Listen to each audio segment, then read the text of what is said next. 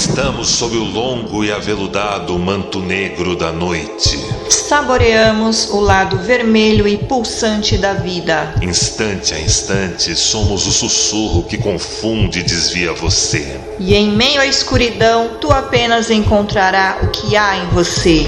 Você está ouvindo Vox Vampírica! Come out.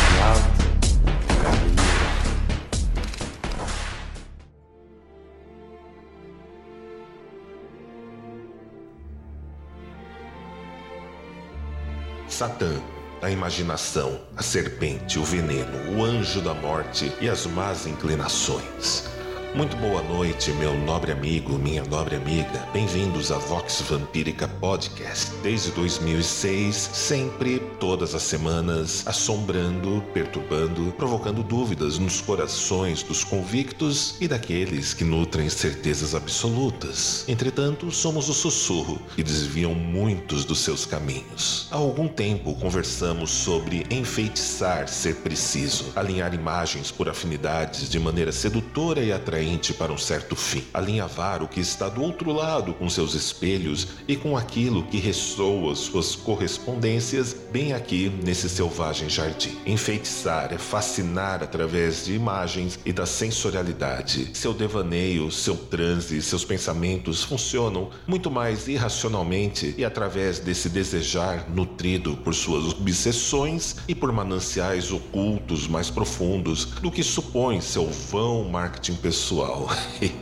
Imaginar e sonhar, êxtase, libido e, claro, o problema do desejo quando se realiza ou ainda não se realiza. Vampirismo, sexo, bruxaria, feitiços e as religiosidades, diferente da religião e os seus agentes e processos estáticos, são e sempre serão um problema para qualquer estrutura hierárquica e institucional humana, ruim com elas e pior ainda sem. Aparentemente, na última década, todo livro sobre vampirismo precisa obrigatoriamente incluir algum capítulo semita ou relacionável à Bíblia Católica. Nos livros norte-americanos, sabemos que isso foi consequência da direita, do Bush e do Trump. Era uma maneira de manchar ou dar um lado sinistro e sombrio para a fé cega dos adversários religiosos movimentadas por pessoas que estavam desgostosas com tudo aquilo. Eu apontaria como isso mingou outras expressões do paganismo mais complexas nas obras e na estética vampírica ao longo da última década, oferecendo algo no seu lugar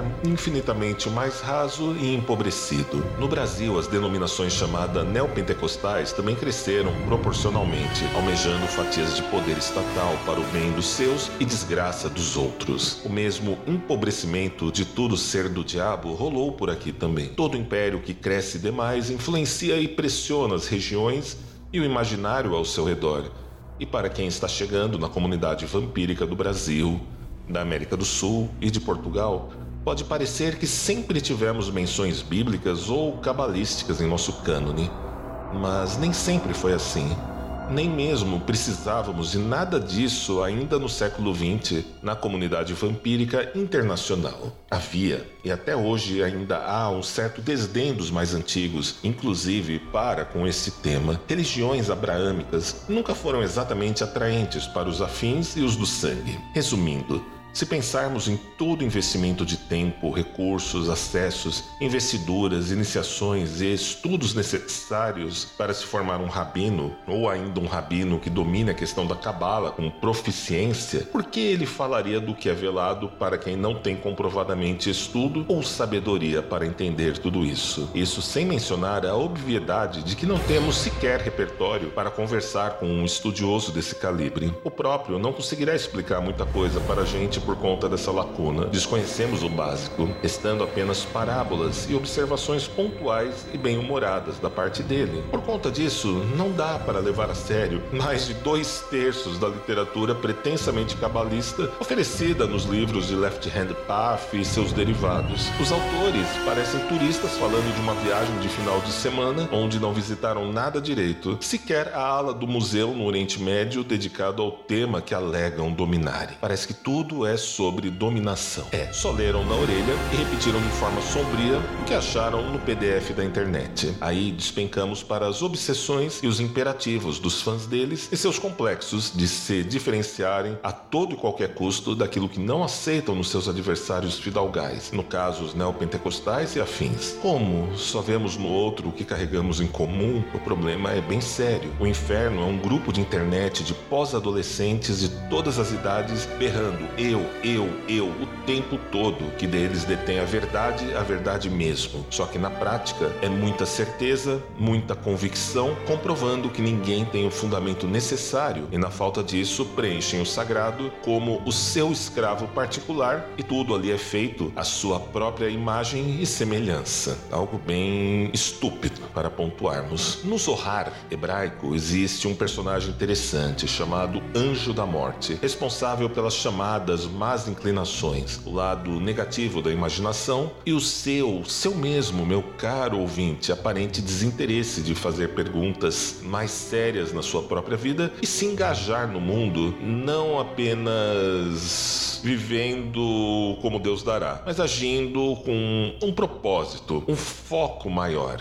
saindo da mera idealização ou do faz de conta. Yetzer Hara é a inclinação congênita para fazer o mal, violando a vontade de Deus. O termo é extraído da frase: a imaginação do coração do homem é má. Yetzer Levi Haran Ha, que ocorre duas vezes no início da Torá, bem como na Gênesis 6, 5 e 8, 21. Ela é predominante até os 13 anos dos meninos, segundo alguns rabis. Em termos mais brandos, em termos mais brandos, não é uma força demoníaca, mas sim o mau uso do homem de coisas que o corpo físico precisa para sobreviver. Assim, a necessidade de comida torna-se gula devido ao Yetzer Hara. A necessidade de procriação torna-se promiscuidade e assim por diante. Presunção e justa medida ganham especial destaque nesses quesitos, meu nobre ouvinte. O comentarista medieval Rashi explica: E para vós será o seu desejo, significando o desejo do pecado, ou seja, a inclinação para o mal, que constantemente anseia e deseja fazer com que você tropece, embora você tenha capacidade de subjugá-lo, significando: se uma pessoa deseja, ele vai dominá-lo. Seu executor legal não é ninguém mais, ninguém menos que o próprio anjo da morte, a serpente do jardim do Éden ou o próprio Satã, Rashatan, segundo o Talmud babilônico, que delineia enlaces entre o mal externo e o interno, algo comum e frequente em muitos outros prados. Na prática, o anjo da morte é o gerente menor da franquia, responsável por expor você às provas, testá-lo em tudo que realiza com severidade e esmero, levando você a situações extremas e ao aprimoramento sempre no calor do momento. Ele está aí para fazer você pecar. Se você entendeu isso, entendeu tudo, para ao final comprovar sua consistência ou ausência da mesma. Segundo alguns rabinos que conversei ao longo da vida, o próprio anjo da morte torce para ser vencido e superado por você, pois ele não faz isso por ressentimento, rancor, raiva ou qualquer disputa ou joguinho de poder. É a sua natureza e a sua função, um trabalho difícil. Porém,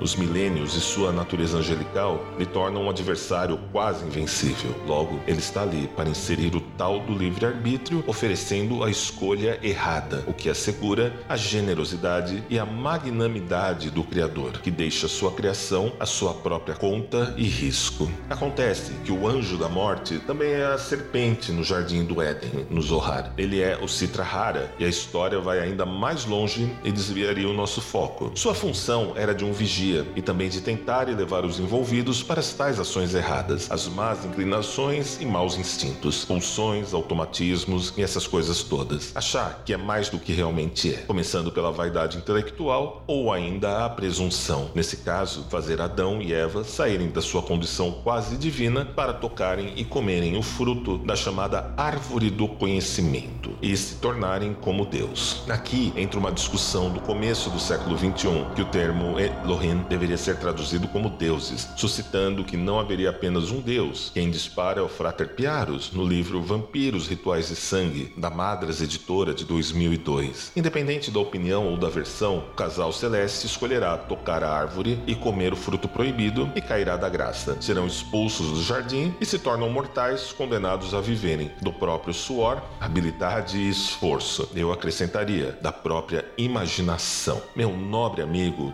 Dr. Thomas Carlson, da Universidade de Estocolmo e fundador da Ordo Dragão Rouge e autor da obra Cabala, Clifford Magia Goética, publicada pela Penumbra Livros em 2017 ou 18, pontua que aí começa verdadeiramente a deificação de Adão e de Eva e de toda a humanidade, e o cumprimento da promessa da tal da serpente, de serem como Deus, ou ainda os deuses no futuro, o anjo da morte enfeitiça pela imaginação. Vocês serão como deuses? Afinal, quem não toparia tal proposta? Resumindo a história, quanto mais próximo de Deus se recebe e é abençoado com a vida abundante e a prosperidade, é escolher o bem. Tem na Bíblia e outros livros sagrados abrâmicos. Vivemos inclusive por isso, segundo as mesmas obras. Já o mal é vivermos diante dele, onde se é tentado pelo anjo da morte e se conhece o pecado, o desfecho, a ilusão, o colapso e a morte que vem para todos. Ao mesmo tempo, é depender da imaginação, uma faca de dois gumes para criar realidades, ferramentas, armas e processos de preservar a própria vida e transmiti-la aos seus descendentes, mesmo que com uma impureza ou fatalidade explícita adquirida por Eva e por Adão.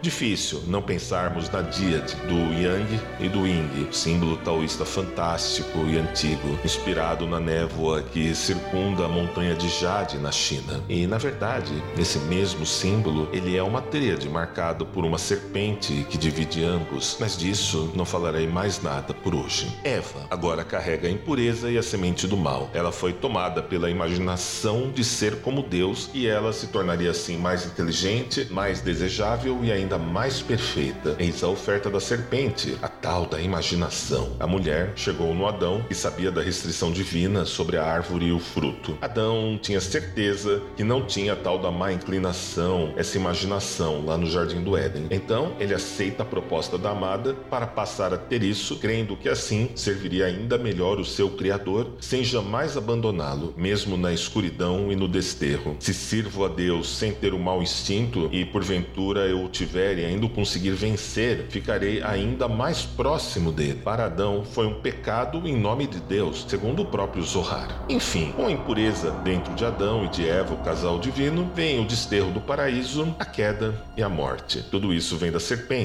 O pecado, então, é imaginar o que ganhará pecando e perceber que o lucro disso é vazio, tal como as cinzas e a poeira. O Zohar ainda é pontual, citando como até mesmo a serpente se decepcionou com a escolha deles. E onde estava Deus no meio desse drama cósmico? Fica a pergunta. A ordem dele era para o casal muito simples. Ele simplesmente não queria que ninguém tivesse que se submeter ou se expor a provas ou dificuldades de nenhum tipo para demonstrar seu amor por ele. A lição aqui talvez seja que inexiste vislumbre de uma ideia ou plano melhor que o divino, o que nos dias de hoje e através de toda a história dessa abstração chamada humanidade desvela conflitos interessantíssimos. E essa história, bem, vocês conhecem. A impureza, como a imaginação, a má inclinação e o mau instinto, bênção ou maldição do anjo da morte enquanto serpente. Deixo para cada um refletir sobre essa frase de efeito e performática. Lilith que me perdoe, mas Eva devia ser realmente um mulherão daqueles de parar o trânsito, pois Adão entendeu rapidinho que se não fizesse o que ela lhe dissesse, perderia muita, muita coisa mesmo. Imaginação, desejo e libido são provocantes e serpenteantes, na forma da Kundalini dos hindus, por exemplo. São aquilo que lá movem o iniciado para se tornar completo e uno à realidade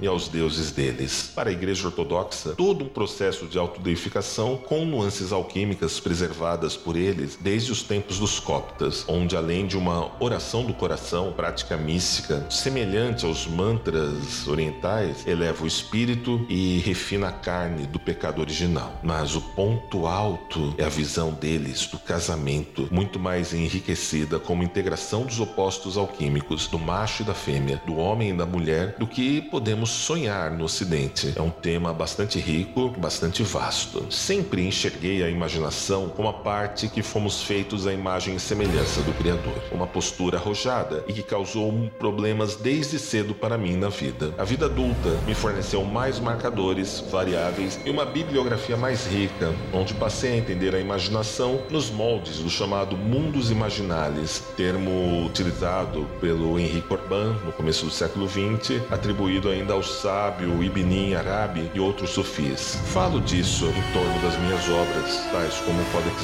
Strigoi. Há uma imaginação positiva de criação, criatividade, entender padrões, estocar informações e aplicá-las. E há uma imaginação negativa de alucinar, devanear, vaidade intelectual, presunção e criação de fake news. Pode ser que seja isso, numa métrica rasa e sem gosto. Um fruto do conhecimento, este não tem bem nem tão pouco do mal per si. É o que se faz dele e das lições que vem do que é feito, chamadas de sabedoria, que vem ao mundo muito tempo depois daquilo que acontece a partir delas. Na prática da espiritualidade Vamp, nossa mística, aprendemos que o tal do fruto proibido é o equivalente à gramática, dialética e à retórica, que marcam o início do percurso através das instâncias e das estações formadas por elas, onde aprendemos o quadrivium, formado pelas demais artes liberais, aritmética, geometria, astronomia e música, formando as sete regências. Mas definitivamente falo disso na série Codex Strigoi e para os neófitos e integrantes mais antigos do Círculo Strigoi. Esse aspecto trino denota apreciação por imagens de Hecate ou Circe que vemos na comunidade vampírica. Não é sobre idolatrias, é preciso retificar algumas coisas e seus ruídos. Afinal, Lilith só discutiu com Adão e puxou o carro do Éden com um novo namorado. Saiu de lá gargalhando e fazendo o papel da ex que não está nem aí para quem largou. Já Eva fez Adão preferir uma mulher do que a Deus. Tal anedota despontou durante uma entrevista com o meu nobre amigo filósofo Luiz Felipe Pondé na edição de Halloween de 2021 do meu programa diário, o Acesso Redvamp, e vai ao ar todos os dias de segunda a sexta, sempre às 19h15, na twitch.tv Redvamp. E com essa mesma anedota, eu me despeço de vocês de maneira mais branda e agradável, após concluirmos um tópico extremamente denso, meus nobres amigos e amigas.